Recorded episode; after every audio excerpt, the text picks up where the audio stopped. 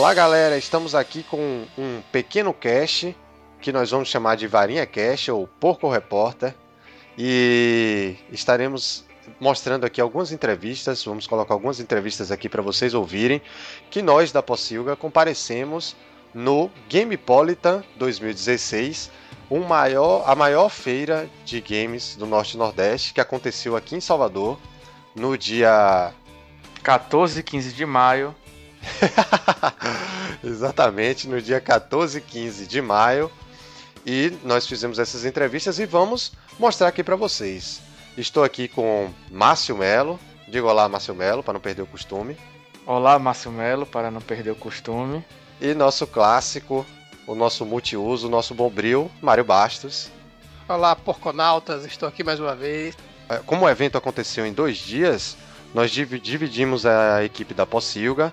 Fomos eu e Márcio Melo no sábado e Mário Bastos e nosso grande Silvano Viana no domingo. É importante ressaltar aqui e agradecer primeiramente a galera do Gamepolitan, da organização que nos concedeu aí as, os acessos, as credenciais de imprensa para gente acessar o evento. E esse ano o evento aconteceu no Parque de Exposições, mudou um pouquinho aqui do Parque de Exposições de Salvador, é, saiu do Centro de Convenções porque o Centro de Convenções da Bahia está em reforma e a mudança de, de, de, local trouxe algum trouxe um pequeno problema, acho que foi o único problema no, no evento, mas a gente vai falar depois que não, não é um problema em si do Gamepolitan, né?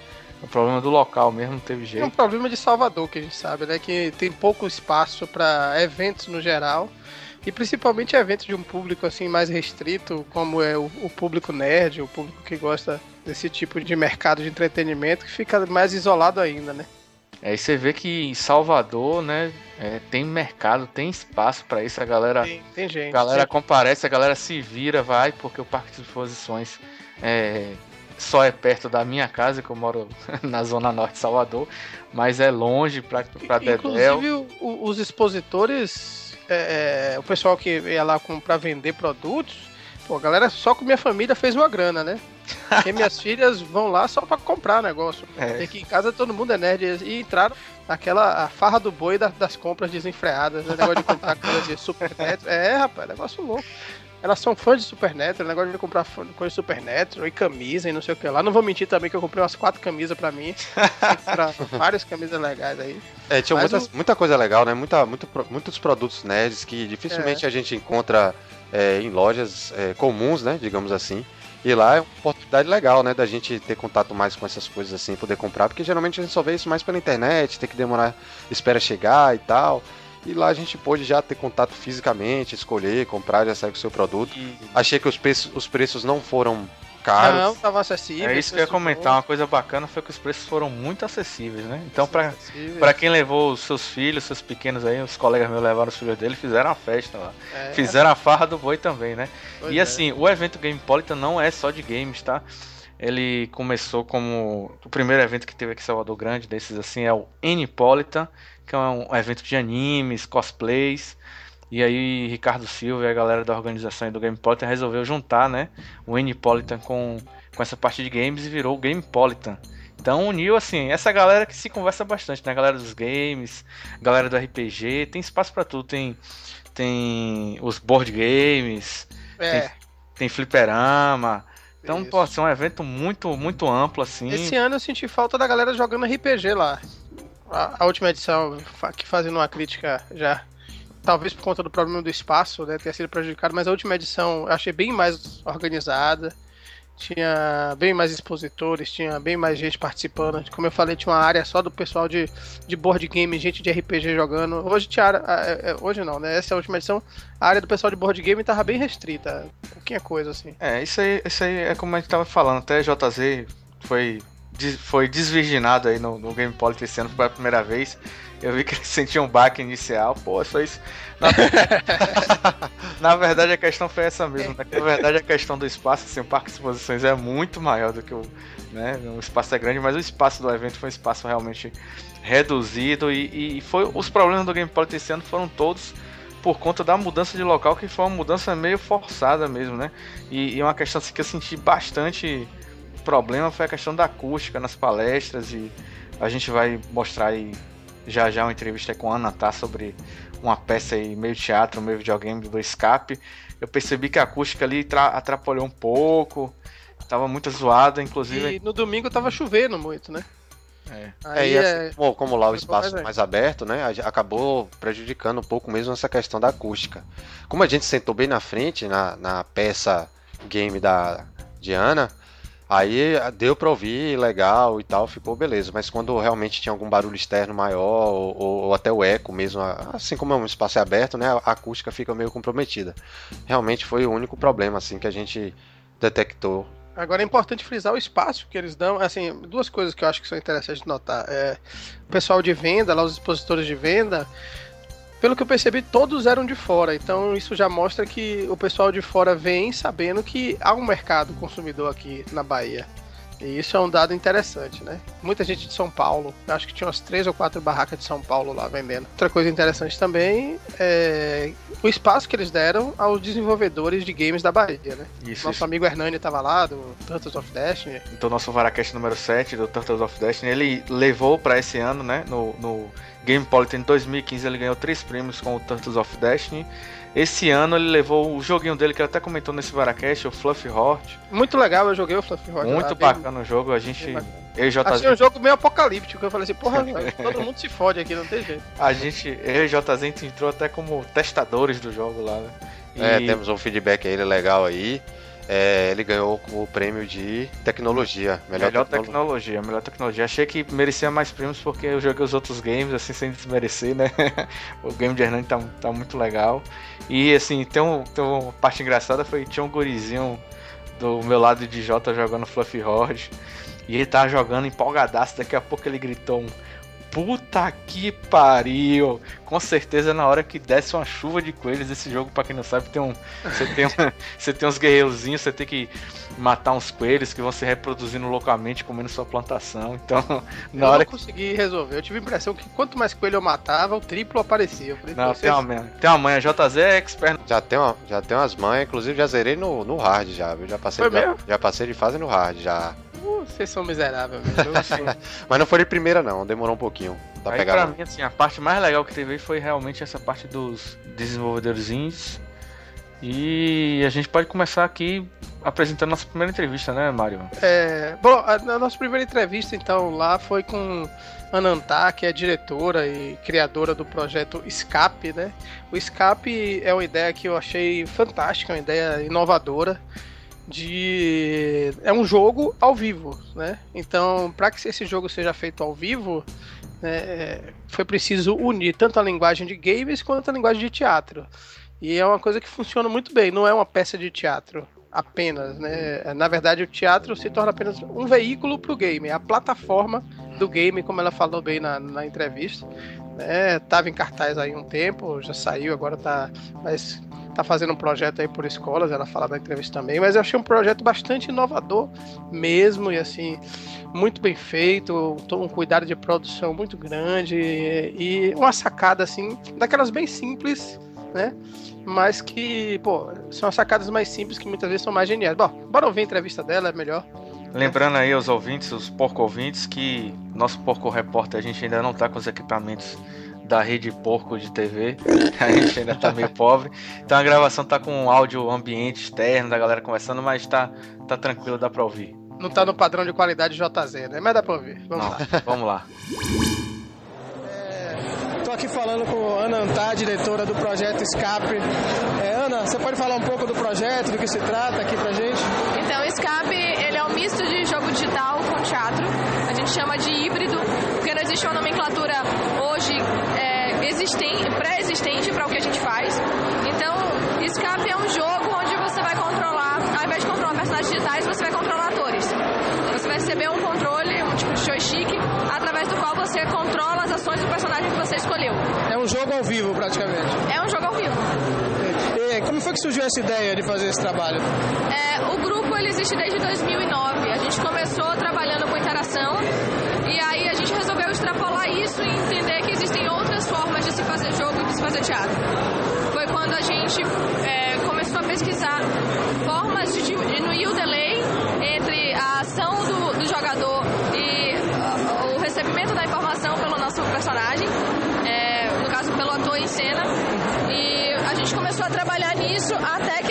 conseguiu ter meios para fazer escape. Então, a pesquisa ela vem desde o final de 2009, início de 2010, até agora 2016. Eu estava conversando com o pessoal da sua equipe antes, um pouco mais cedo, durante a apresentação. É, qual, é, qual é mais ou menos a estrutura do trabalho de vocês? Você falou em termos. É... Em termos técnicos, assim, é, parece ter um engenheiro de som. Então, eu tenho, eu tenho hoje um, um designer. Eu tenho uma equipe grande, então, assim, é. eu preciso de um designer de som que eu tenho na equipe, eu tenho uma designer de interface, um designer, um web designer. Eu, nós temos um produtor que está trabalhando com a gente, os atores que são fundamentais, sem ele não acontece. São dois atores. São dois atores. Nós temos um programador na equipe, eu faço é, a direção geral do projeto e eu talvez eu esteja esquecendo de alguém, porque acontece, mas de um modo geral a gente tem uma estrutura que ela é quase tudo que você precisa para fazer um jogo digital, mais as funções que você precisa para ter um espetáculo de teatro. Então preciso, para além de um programador, eu preciso de um iluminador que faça a luz ao vivo, preciso de um operador de som, coisa que eu não vou precisar se eu estiver fazendo um jogo puramente digital. Então eu preciso de funções que são executadas ao vivo durante o processo. Você precisa de gente tanto um pouco de teatro quanto de gente também de games. Eu tenho uma equipe muito mista. Então, de teatro hoje, né? Originalmente de teatro nós somos três, e sou eu e os dois atores. E o preparador físico que ele veio, ele veio mais do teatro do que do jogo. E hoje todo mundo é um pouco game designer, todo, todo mundo é um pouco tudo dentro desse processo, menos o nosso programador que ele programa sozinho, a gente deixa. É, pelo que eu percebi, é, é, é, uma experiência muito interessante. É, um, é basicamente um jogo mesmo, muito mais um jogo do que uma peça de teatro, né? Sim. A parte da, da, da dramaturgia é mais pelo fato de terem pessoas e estar tá sendo ao vivo e tudo mais. Mas é muito mais jogo do que uma peça de é, teatro. É, a lógica ela é inteira de jogo. Então, o que a gente trabalhou de mecânica, de motor, enfim, o que a gente trabalhou dentro da estrutura intrínseca do que é escape, ele é um jogo. Sim. O que a gente fala é que existem jogos 2D, jogos 3D. A gente usa o teatro como plataforma. Certo. Então, a plataforma que a gente usa é o teatro. Mas ele é um jogo antes de ser qualquer coisa. Vocês têm algum projeto depois, além, já pensa em alguma coisa para o futuro? Olha, a, a, gente quer implementar algumas coisas em Escape, então é, a gente tem muita vontade de fazer multiplayer, a gente ainda não consegue executar dentro da estrutura que a gente tem. Então, é, tem coisas que a gente quer fazer com Escape, de extrapolar o projeto, e tem coisas que a gente quer fazer mais pra frente, assim, tipo, talvez fazer uma FPS, fazer coisas mais complexas, mas que nesse momento elas ainda não são viáveis. Ok, desde já eu quero deixar aqui registrado o convite para da, da possível para participar do nosso podcast, do Varacast.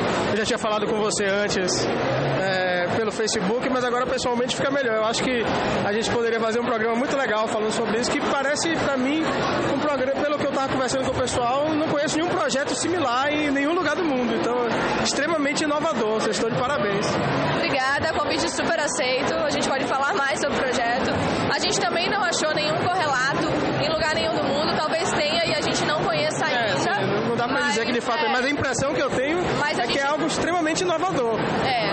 E a, a, aqui no cenário de desenvolvimento de jogos, tanto Brasil, Bahia quanto Brasil, a gente não achou nada na linha do que a gente está trabalhando hoje. O que é bom e é ruim, mas eu acho que é, é A gente tem que desbravar sozinho, né? Não tem referência nenhuma. Não ter referência é sempre uma questão delicada, porque você não sabe por onde você vai caminhar, mas tem sido um caminho muito prazeroso. Ele sangue, suor e lágrimas, ele é dolorido, mas não tem como dizer que a gente não está feliz com o que está acontecendo, com o retorno do trabalho que a gente está tendo. Então, só... Vocês estão em algum, só para vocês fazerem seu jabá, vocês têm algum espaço fixo? Você quer convidar o pessoal para ir assistir vocês em algum lugar? Olha, a gente acabou de sair de cartaz, a gente, tá, a gente ficou dois meses em cartaz no Teatro Mulher. Agora a gente está fazendo um projeto que é o Escape para Escolas. Então, se você é dono de escola, se você é estudante, você quer levar Escape para a sua escola, entre em contato com a gente através do contato arroba eragamestúdio.com e a gente consegue dialogar, ver o que é possível, fechar um pacote legal. Eu acho que Escape ele entra numa linha de formação de plateia, tanto de teatro quanto de jogo indie baiano. Então a gente está desbravando um novo caminho e trazendo gente para conhecer esse novo mundo. Tá bom, obrigado. Parabéns para vocês. Se você quiser deixar mais alguma mensagem final para os nossos ouvintes, fique à vontade. Então, gente, curte a gente lá no Face, é o Era Game Studio. Segue a gente no Instagram, segue a gente no Twitter. É, compartilha, compartilha essa ideia se você curtiu, porque a gente quer muito continuar com o projeto. Então, parabéns, o projeto é de altíssima qualidade. A gente aprova. Obrigado, Ana. Bom, é, eu queria só. A gente acabou de ouvir a entrevista aí. É, o projeto realmente, como o Mário falou, é bastante inovador, é uma coisa que eu não conheço, é uma mistura inusitada. Eu só tenho assim uma, uma pequena crítica, crítica construtiva a fazer, que é a questão do seguinte: quando a pessoa que está jogando ela quer interagir com o público, fica bem legal, porque todo mundo grita, todo mundo participa e tal, fica bem, bem legal. Mas quando a pessoa é uma pessoa mais introvertida, mais na dela, a gente fica sem saber quais são os comandos que foram dados, porque aparece no, no monitor do lado direito, né, numa tela, quais são os comandos que ele está fazendo. Mas assim, você está prestando atenção em duas coisas ao mesmo tempo, que é na peça e nos comandos. E às vezes você acaba perdendo ou um ou outro. Talvez se tivesse algo sonoro para indicar o comando que foi dado, ou se ele ficasse mais tempo lá na tela, o último comando que foi dado, eu acho que ficaria mais legal. Mas realmente é uma ideia muito boa, muito bem executada, como o Mário falou parte técnica excelente e gostei muito. E os atores são muito bons, viu, man? Essa questão dos atores responderem os comandos e tal. Realmente, assim, é um. O que você falou, JZ, acho que é até simples pro programador resolver lá. É só deixar o último comando em tela. Assim, o último comando qual foi? Vasculhar na cadeira. Porque aí você dá uma olhada rápida, você sabe, porra, ele tá ali, o último comando foi esse. Aí segue em frente. Mas a ideia, eu curti bastante. No curti do Guri que tava que tava jogando na nossa vez lá, que ele tava bastante autista, né? é, eu gente, curti também, achei muito bom. Achei... A gente já comentou da parte dos desenvolvedores de games, mas teve, um, teve uma galera que ficou nos stands, nos computadorzinhos e tal. É, né, pra galera degustar os seus jogos. Mas teve uma galera que montou suas barraquinhas lá, seus stands mesmo, e, e, e Mário Bastos lá levou, é, levou as filhas dele lá e ficaram vindo um jogo lá do Saci Pereira, como é esse Mário Bastos? É, o Guerreiros Folclóricos, acho que você já deve ter visto alguma coisa na internet, eu mesmo já tinha visto, eu fiquei até é, surpreso, positivamente surpreso, em descobrir que esse Guerreiros Folclóricos é uma iniciativa de baiana, né? É, é, muito legal você ver. O Guerreiros Folclóricos basicamente é um, um, um jogo é, de. Eu não sei exatamente a designação, JZ, me ajudem aí, vocês que são mais gamers. É, é, parecia muito assim, o estilo de Skyrim, né? É, é, The Witcher, sabe? Aquela visão assim. O cara ia indo e, e atacando os inimigos tal. O, o que a gente jogou lá foi uma fase bem simples. Enfim, então é só para contextualizar, né? O, esse, o Guerreiros Folclóricos é, é, todo baseado no folclore brasileiro, né? O, o personagem principal, nosso entrevistado Joey vai falar melhor, é, é, é um índio, né? e o vilão é o Saci, né? E é legal, pô, é fantástico, é uma, você valorizar uma cultura que é rica como a nossa e você botar, tra traduzir ela para uma linguagem bem de aventura, bem aquele estilo mesmo assim, RPG gamer, né? Não é, não pense que você vai ver o Saci Pereira lá do sítio do Pica-Pau Amarelo não, é um negócio bem bem bizarrão assim, bem monstro assim, e tal. E, pô, não fica, não deixa nada a desejar, tanto em qualidade de gráfico. Claro que a jogabilidade ainda tá tá melhorando, ainda não tava a resposta do, do, dos comandos não estava muito imediata, ainda estava bem limitado ali, era um, um playtestzinho só, bem básico, mas assim, grande potencial, né? Grande potencial tanto pela história quanto pelos gráficos e o estilo de jogo, que é um estilo de jogo bem legal de se jogar. Bom, é uma ação, vamos... é uma ação em terceira pessoa mesmo. Então, é, sem mais delongas, vamos ouvir aí o que é que o pessoal lá do Guerreiros Folclóricos tem a dizer aí. Joey, é, fala um pouco sobre a história do jogo Guerreiros Folclóricos. Pronto. No jogo você terá o personagem Cambaí, né? que é o personagem baseado na história original do Saci, que era indígena, e ele é transportado para o mundo de Acacó para poder, é, poder livrar esse mundo é, do Saci. Porém, é, ele o Saci ter... é o vilão da história, é isso? O vilão principal, é. E o Saci ele é bem caótico mesmo, né? Digamos. É caótico evil. Isso, tipo um Loki exemplo, né? e assim, ele tem vários aliados também, como Mapiguari, Boitatá, enfim. E aí você vai para esse mundo e você também tem aliados, no caso. Você é, é o responsável pela arte conceitual dos personagens do jogo, pelo que você me falou. Exato. Por sinal, a arte está muito boa, está de parabéns. Sim, e é muito bom a gente ver um, uma arte conceitual usando elementos folclóricos brasileiros. A gente poder ver realmente desenvolver uma história de aventura bem legal com elementos folclóricos brasileiros. É, fala um pouco do seu trabalho, como é, como é que você faz? Você começa a desenvolver arte conceitual na prancheta, depois vai para o computador? Fala aí um pouquinho. Isso. Bom, o meu processo normalmente eu bom, tenho a ideia, às vezes eu rascunho a ideia primeiro, passo isso para digital, né? prefiro colorir, na verdade, digitalmente. No Photoshop? Isso, no Photoshop. É, às vezes desenho na mão mesmo. Eu acho um processo um pouco mais, mais livre, tá? E finalizo no Photoshop.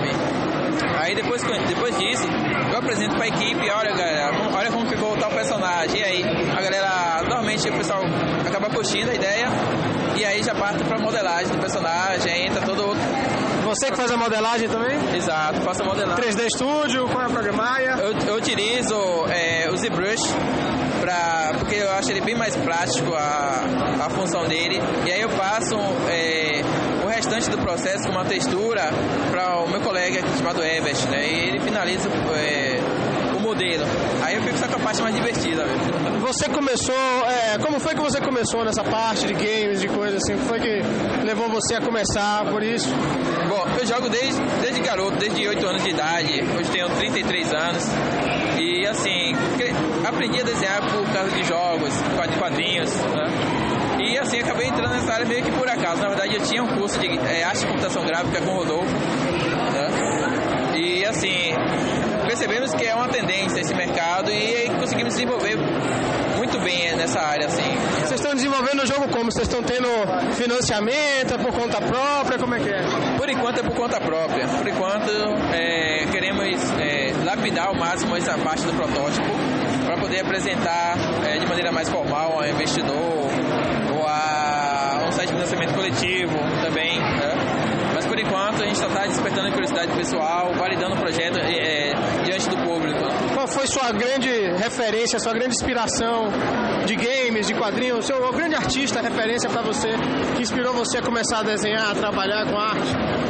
Bom, é, eu, lia muito é, os quadrinhos de John Byrne, é, de Byrne, bom, Salvo Sema, mas, é, mas é, enfim, tem outros artistas um pouco mais novos, né, tipo de Madureira também, gosto muito do trabalho dele. De Madureira? É, mas a arte lembra bastante. Lembra, né? bom, enfim. Mas eu, eu gosto mais da sua, viu? É, cá entre nós. Pô, obrigado, cara.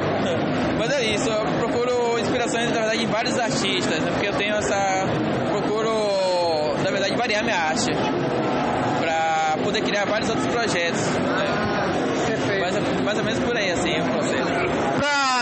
Nosso público que está ouvindo, se tivesse alguém interessado em começar a trabalhar com games, uhum. que, qual era o caminho que seria? Ah, pô, tive uma ideia massa agora, quero fazer um game. E aí, como é que seria isso? Bom, eu, eu assim, particularmente, eu acho mais interessante quando você tem uma equipe, você pode, onde você possa discutir ideias, você possa, possa um apoiar o outro, um empolgar o outro, né? E evoluir juntos. E dividir as tarefas também, né? Enfim, dividir a caminhada. Eu acho que esse é um processo mais interessante. Você só se dedica a isso ou você faz? Você disse que vocês estão sem financiamento nenhum, então você, você trabalha em outras coisas, deve ter outra vida, além disso. Isso aqui, por enquanto, é uma aposta que vocês estão fazendo, que eu entendi. É, é assim, a aposta praticamente 98% certa já, porque a gente uhum. já viu que é um projeto. Não, a qualidade. tá... Obrigado. Mas é isso. É... Não sei se. É... Na verdade, damos aulas de desenho, damos aula de. É... da parte de programação, demonstração do jogo, de jogos. Quanto tempo, quanto tempo por semana você acha que você dedica a esse projeto, mais ou menos? Olha, esse projeto eu faço de man... Eu nem tenho como calcular direito, porque às vezes eu madrugo fazendo esse projeto. É, às vezes eu acordo, e às vezes eu passo o dia todo fazendo. Então, sei lá, nem sei como calcular isso. Bom, vocês estão de parabéns, Juju. Eu espero que esse jogo história aí. Eu, espero que a gente possa jogar. Você tá vendo aqui que minhas filhas estão adorando aqui. Okay. Obrigado. Poxa, dá pra perceber que essa galera que desenvolve games é, é bem empolgada aí, John tá bem empolgado com o jogo e isso aí é a resposta pra galera que acha que a, o folclore brasileiro não, não, não tem material para boas histórias, bons jogos. Acho que.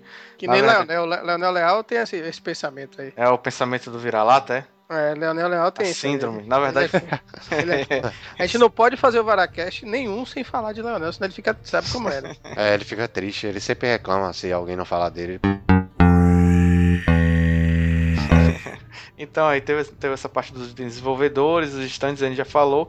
É, teve também os campeonatos, né? De Dota 2, teve é, League of Legends. Teve Hearthstone também. Hearthstone, na verdade, nosso amigo Suvaco é, foi para a seletiva é, virtual, ficou a um a uma partida de entrar na, na, seletiva lá. Por pouco a gente não tem um representante da Pocilga lá disputando, né? É, o Restone, que é um jogo que está fazendo ainda muito sucesso. A Blizzard está investindo bastante.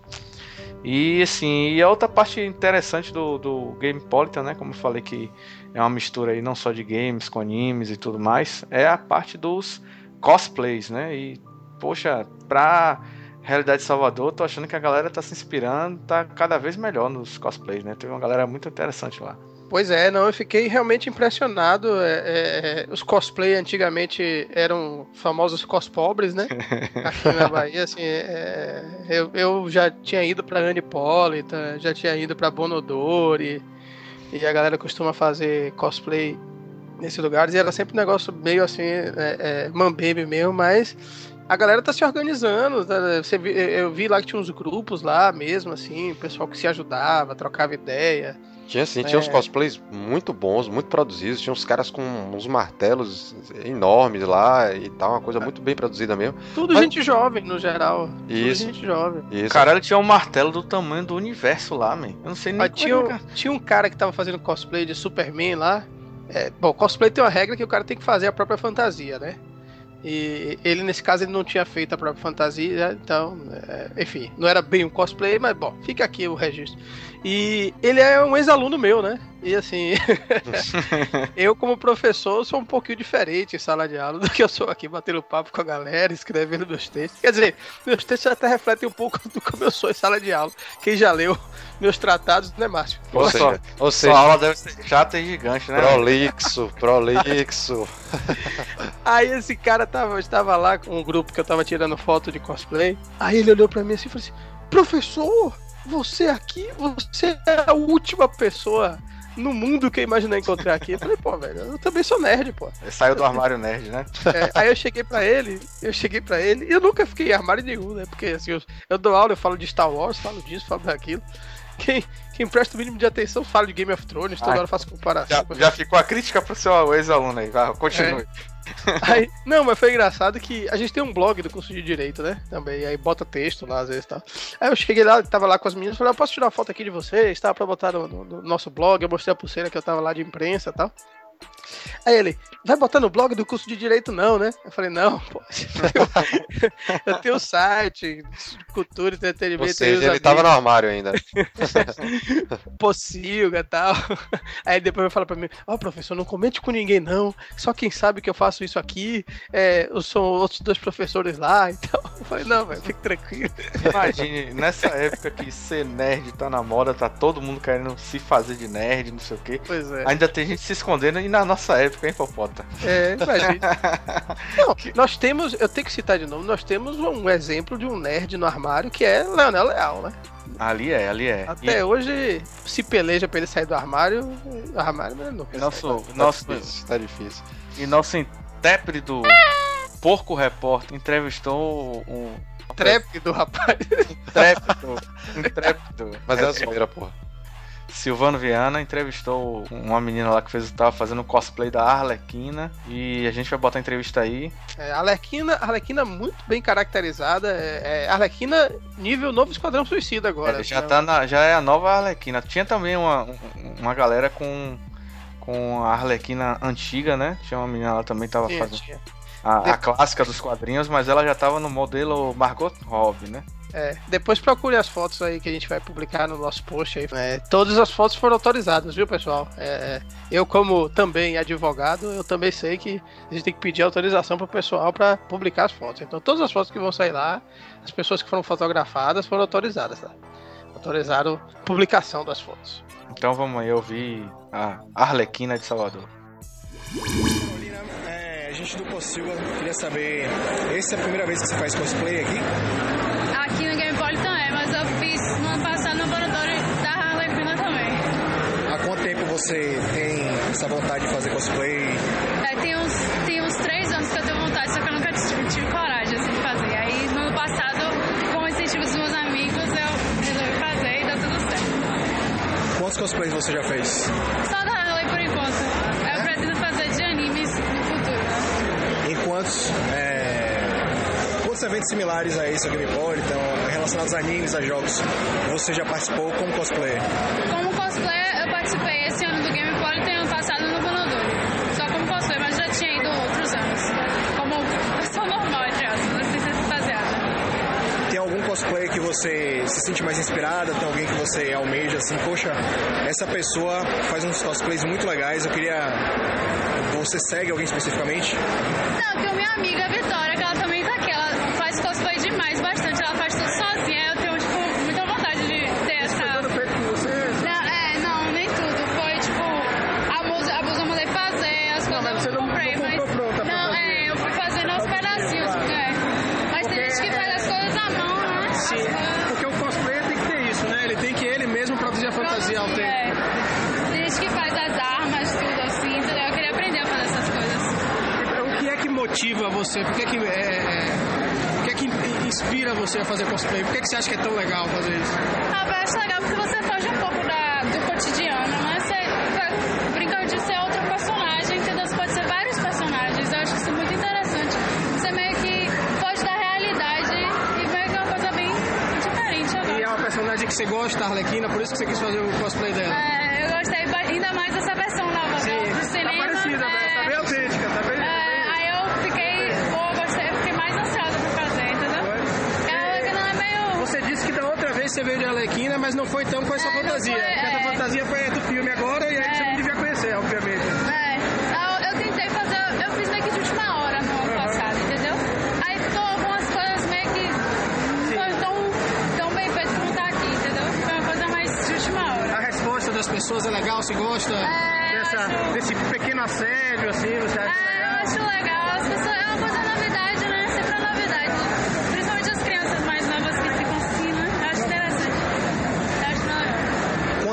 você investiu na preparação para essa fantasia? É, tem mais ou menos um mês pra fazer a fantasia. Foi um mês. Pra, pesquisando, procurando as coisas, foi mais ou menos um mês. Essa fantasia é simples, né? Tem gente pessoal mais elaborado assim, é mais ou menos uns seis meses, por aí. Minha amiga fez, demorou bastante, a fantasia dela é bem elaborada. Muito obrigado e curta bastante o festival. Obrigada. Bom, pessoal, então vocês ouviram aí nossa última entrevista com a Carol, que fez o cosplay da Arlequina. Nós vamos ter uma cobertura mais completa, né? Falando, falando mais detalhes, mostrando com muitas fotos como é que foi o evento, é, das coisas interessantes que nós, nós vimos lá, dos produtos, das pessoas, dos cosplays. É, vamos ter um post mais detalhado, né? Um texto mais detalhado para você que quer se aprofundar mais e conhecer, quem sabe até vir a Salvador prestigiar o evento do ano que vem, ou você que é daqui de Salvador não foi por algum motivo, é, vale a pena, é um evento muito legal, é um dos poucos eventos, se não o único, é, com a temática gamer que a gente tem aqui em Salvador. É muito importante a gente dar aquela prestigiada, você vai ver muita coisa interessante e é isso, ficamos por aqui. Acesse então aí o fossilga.com.br para ver nossa cobertura por lá. Faltou isso, né? Então é isso, pessoal. Acessem lá o nosso, nosso site, o possilga.com.br. Esse e assim termina o nosso minicast, nosso Varinha Cast. Ele é pequeno, mas ele estica, tá? É, como dizia o filósofo Mário Bastos, Isso aí. ele é pequeno, mas ele estica. E até a próxima.